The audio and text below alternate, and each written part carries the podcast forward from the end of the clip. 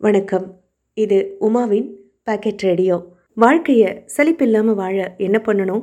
வாழ்க்கையை வடிவேலு காமெடி மாதிரி எடுத்துக்கணும். அப்படின்னா எவ்வளோ அடித்தாலும் தாங்கணும். அப்படி தான் போயிட்டுருக்குன்றீங்களா? சரி இன்றைக்கி உங்ககிட்ட நான் பகிர்ந்துக்க போகிற விஷயங்கள் கு. விநாயகமூர்த்தியின் நூலாம்படை தொகுப்பிலிருந்து சில பகுதிகள். வாழ்க்கையில் நாம் கவனிக்காத அல்லது கண்டுக்காத அல்லது அலட்சியப்படுத்தின எப்படி வேணால் வச்சுக்கலாம். நிகழ்வுகளை எல்லாமே யதார்த்தமான அழகியலோட ஒரு திரைக்கதை மாதிரி அழகான சொல்லாடல்ல வெளிப்படுத்தி இருக்கிற பதிவுகளின் தொகுப்பு தான் நூலம்படை. வட்டார மொழியில் விஷயங்களை விளக்கி இருக்கிறது மட்டும் இல்லாமல் முத்தாய்ப்பாக சொல்லியிருக்கிற சில விஷயங்கள் சக மனிதர்கள் மீதான நேசம்னு நிறைய அழகான விஷயங்களை இதில் பார்க்க முடியும். ஒரு நல்ல பொருளை நாம் ரீசனபிளான ஒரு ரேட் கொடுத்து வாங்குவோம். அந்த வியாபாரி கடந்து போனதுக்கப்புறம் நமக்கு வேண்டியவங்க கொஞ்சம் லேட்டாக வருவாங்க. அடடா கொஞ்சம் லேட்டாக வந்துட்டீங்களே. இப்போ கூட ஒன்றும் கெட்டு போகலை. ஒரே ஓட்டமாக ஓடி போனீங்கன்னா அந்த தெருமுக்கில் தான் அவர் இருப்பார். நீங்களும் ஒன்று வாங்கிக்கலாம் அப்படின்னு சொல்லுவோம்ல. அந்த மாதிரி கொஞ்சம் நீங்கள் திரும்பி பார்த்தீங்கன்னா இந்த விஷயங்கள்லாம் உங்கள் கண்லேயும் படலாம். அல்லது இன்னும் சில அடிகள் நீங்கள் முன்னால் போனீங்கன்னா உங்கள் லைஃப்லேயும் இப்படி ஏதாவது நடக்கலாம்ங்கிற மாதிரி ஏதாவது ஒரு ஃபீல் நிச்சயமாக இந்த கவிதைகளை கேட்கும்போது அல்லது படிக்கும்போது நமக்கு தோணும். காதலியோட சுபாவத்தை ரொம்ப அழகாக யதார்த்தமாக பதிவு பண்ணியிருக்கிற இந்த கவிதை எனக்கு ரொம்ப பிடிச்சது. இந்த பருவத்தில் இரண்டு வேப்ப மரங்களுக்கு இடையில் கட்டப்பட்டிருக்கிற நைலான் கயிற்றில் துணிகளை காயப்போட்டு திரும்புபவளின் முடியில் வேப்பம்பூக்கள் சிதறி கிடக்கின்றன. தட்டிவிடச் சொல்லி அவள் கண்களை பார்ப்பதை தவிர்த்தேன். என் தலை நிமிர்த்தி நீ வந்து தட்டிவிடு என்கிறாள் காதல் ராட்சசி. எந்த நிகழ்வையும் அப்படியே முடித்து வைக்க மாட்டாள். அடுத்ததா அண்ணன் தங்கை பாசம். பாசமலர் காலத்தில் இருந்து அடுத்த மாதம் ரிலீஸ் ஆக இருக்கிற உடன்பிறப்பு படம் வரைக்கும் இந்த பாசத்தை கொண்டாடி தீக்கிறோம் இல்லையா? குறிப்பாக தங்கச்சி பாசம். அண்ணன்களுக்கு தங்கச்சி மேலே நிறைய பாசம் இருந்தாலும் கூட யதார்த்தமான அண்ணனோட பாசம் கொஞ்சம் லேட்டாக தான் வெளிப்படும். அதை ரொம்ப அழகாக சொல்லக்கூடிய ஒரு கவிதை இது. சாத்தனூர் திருவிழாவில் எனக்கு நேர்த்தி முடி எடுக்கையில் அழுது வழிந்த எனது அழுகை பொறுக்காமல் என்னுடனே சேர்ந்து அழுவாள்.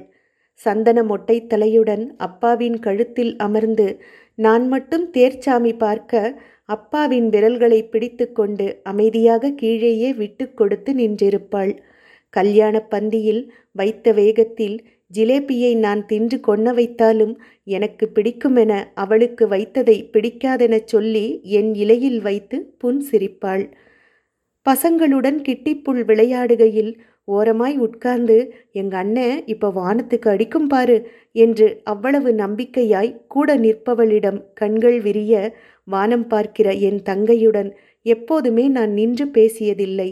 ஒரே பள்ளியில் படித்தாலும் ஒரு முறை கூட ஒன்றாகச் சென்றதில்லை. தோழர்களிடம் என் தங்கை என அறிமுகப்படுத்தியதில்லை. அவளது எல்லா தோழிகளிடமும் என்ன எங்க அண்ணன் என தூரம் நின்றாலும் அறிமுகப்படுத்தி இருக்கிறாள் எனக்கு ஒரு காதல் வந்த பின்புதான் தோழியாக தெரிகிறாள். எல்லாவற்றையும் அவளிடம் மட்டுமே சொல்கிறேன். ஐடியாக்கள் தருகிறாள். அத்தாச்சிக்கிட்ட நான் வேணா பேசி பார்க்கவா? என்கிறாள். எப்போது வீடு திரும்பினாலும் உன் தேவதை என்ன கலர் ட்ரெஸ் போட்டிருந்தாங்க? உன் தேவதை என்னை கேட்டாங்களா? அத்தாச்சி எப்போ வீட்டுக்கு வருவாங்களா? என அவ்வளவு முகமலர்வாய் விசாரித்து கொண்டேதான் இருக்கிறாள். அவளது கண்களிலும் தான் அப்படியாக தெரிகிறது. எழவு அண்ணன்களுக்குத்தான் ஒரு தடவை கூட தங்கையிடம் கேட்கத் தோன்றுவதே இல்லை அவர்களது தேவகுமாரன் பற்றி. தங்கச்சி எவ்வளோ பாசமாக இருந்தாலும் அண்ணன் கண்டிப்பான அப்பாவாக தான் இருக்காரு. எவ்வளோ கண்டிப்பாக இருந்தாலும் தங்கச்சி அண்ணனுக்கு ஒரு நல்ல ஃப்ரெண்டாக தான் இருக்கா இல்லை? சின்ன குழந்தைங்களை கொண்டாடாத உலகம் என்ன உலகம்? ஆனால் அவங்களுக்காக தனியாக நேரம் ஒதுக்க முடியாத ஒரு அவசரமான வாழ்க்கை இன்றைக்கி வாழ்ந்துட்டுருக்கோம். இப்படியான தருணத்தில் இந்த மாதிரியான கவிதைகள்லாம் ரொம்ப சந்தோஷமாக இருக்குது ஒரு வாழைப்பழத்தை உரித்து கொடுக்கும் வரை காத்திருக்க மாட்டாள் தமிழ்க்குட்டி சாக்லேட் கவர் பிரிக்கும் வரை உதட்டை குவித்து குவித்து காட்டுவாள். ஒரு கூல்ட்ரிங்க்ஸ் பாட்டில் மூடியை திறக்கும் வரை நிலை கொள்ள மாட்டாள். ஒரு ஆட்டமே ஆடுவாள். நூடுல்ஸ் டப்பாவை பிரிக்கும் வரை ஆவ் ஆவ் என வாயை திறந்து திறந்து மூடுவாள். அப்போது அவள் குதித்து குதித்து கை உதறுகிற அழகு இருக்கிறதே. ஆனால் பாருங்கள் அத்தனையும் பிரித்து திறந்து முடித்து அவள் முன் நீட்டினால் முதல் வாயை எனக்கே ஊட்டுவாள். குழந்தைங்களுக்குள்ள இருக்கிற பெரிய மனுஷத்தன்மையை ரொம்ப அழகாக சொல்லுதில்ல இந்த கவிதை. நமக்கு பக்கத்திலேயே இருந்த சிலரை நம்ம கண்டுக்காமல் இருந்திருப்போம். அவங்கள ஒரு பொருட்டாவே நினச்சிருந்திருக்க மாட்டோம். ஆனால் அவங்கள மறந்திருக்கவும் மாட்டோம். அப்படியான சிலரை ஞாபகப்படுத்துகிற கவிதை இது. எல்லா வகுப்புகளிலும் கண்டு கொள்ளப்படாதவள் ஒருத்தி இருக்கிறாள். தோழிகள் ஆண் நண்பர்களுடன் பேசிக்கொண்டிருக்கையில் பின்னால் நின்று கமுக்கமாக சிரித்து கொண்டிருப்பாள். இவளது தோழியை காதலிக்க ஆண்களால் நட்பாக்கப்படுவாள். காதல் சண்டைகளுக்குள் சமாதான புறாவாகுவாள். எந்த லட்சணமும் இல்லை என பாத்ரூம் கண்ணாடி முன் தாழ்வு மனப்பான்மை கொள்வாள். இரவுகளில் வாட்ஸ்அப் அரட்டைக்கு ஏங்கி தவிப்பாள். குரூப்பில் இவள் ஆரம்பிக்கிற ஹாய்க்கு ரிப்ளையே வராது. இவளது வாட்ஸ்அப் டிபியில் இவள் இருக்கவே மாட்டாள். ஏதாவது அன்னோன் நம்பர் மெசேஜ் வந்தால் கியூரியாசிட்டியுடன் திறந்து ஹூ ஆர் யூடா பிச் என திடமனதுடன் அனுப்புவாள். யாரும் அண்டாதவள் அன்னோன் எண்ணுடன் கதைக்க ஆரம்பிப்பாள். போக போக நட்பில் இறுகுவாள். புகைப்படம் கேட்டால் சாக்கு சொல்வாள். அன்னோனின் கோபங்களுக்கும் தலை குனிவாள். போக போக பாலியல் அரட்டையை தொடங்குகிற அன்னோனிடம் சஞ்சலப்படுவாள். பின் ஒரு நாள் சுதாரித்து அன்னோனை பிளாக் செய்வாள். இப்பொழுது நீங்கள் முதல் வரியிலிருந்து மீண்டும் தொடங்கலாம்.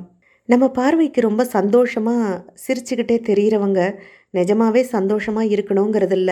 சந்தோஷப்பட இனிமே அவசியம் இல்லாதவங்களாகவும் இருக்கலாம். இந்த கவிதையில் வரவங்க மாதிரி.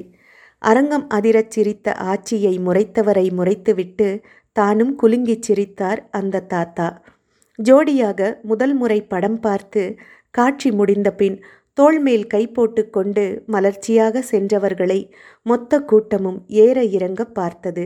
ஆளுக்கொரு பஞ்சு மிட்டாய் தின்றபடி பை நிறைய பத்து ரூபாய் மிட்டாய் வாங்கி செல்கிற வழியெங்கும் குழந்தைகளுக்கு கொடுத்து கொஞ்சி கொஞ்சி சிரித்தார்கள்.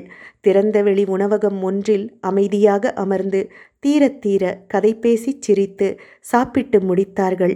இவ்வளவு நாளாக ஆசையாசையாக ஆட்சி கேட்ட தாமரை மூக்குத்தி வாங்கி தன் கையால் அணிவித்த பின் அவளது வெட்கச் சிரிப்பில் கொஞ்சம் கிறங்கினார் தாத்தா. கோயில் நடை சாத்துவதற்கு முன்பாக அம்மனை தரிசித்துவிட்டு அம்மன் குளத்தில் மூழ்கியவர்களை அனாதை பிணங்களாக காலையில் கண்டெடுத்தது போலீஸ். நீங்கள் பாவம் கழிக்க வீசி எறிந்த காசை சலித்தெடுக்க குளத்தில் இறங்கிய நரிக்குறவரிடம் கிடைத்த தாமரை மூக்குத்தி யாரோ ஒரு உபயதாரர் பெயரில் அம்மன் மூக்கில் ஜொலித்து கொண்டிருக்கிறது. இப்படி தான் அனுபவித்த தான் பார்த்த கேட்ட தன் வாழ்க்கையில் நடந்த எல்லா விஷயங்களையும் இப்படி ஒரு அழகியலோட யதார்த்தத்தோட பதிவு பண்ணுறதே ஒரு தனி கலை தானே கு. விநாயகமூர்த்தி. அதை ரொம்ப அழகாக செஞ்சுருக்காரு. வாழ்க்கையை எந்த ஒரு செயற்கைத்தனமும் இல்லாமல் அதன் இயல்போட ரொம்ப யதார்த்தமாக கொண்டாடி தீர்க்கிற கு. விநாயகமூர்த்திக்கு இந்த மாதம்தான் திருமணம் நடந்தது. ஒரு ரெண்டு மூணு நாளைக்கு முன்னால் என்றைக்கும் சமூகத்தோட இதே ஒட்டுதலோடவும் இதே நேசத்துடனும் நீங்கள் இருக்கணும்னு வாழ்த்திக்கிற விநாயகமூர்த்தி மகிழ்ச்சியான திருமண வாழ்க்கைக்கு எனது வாழ்த்துக்கள்.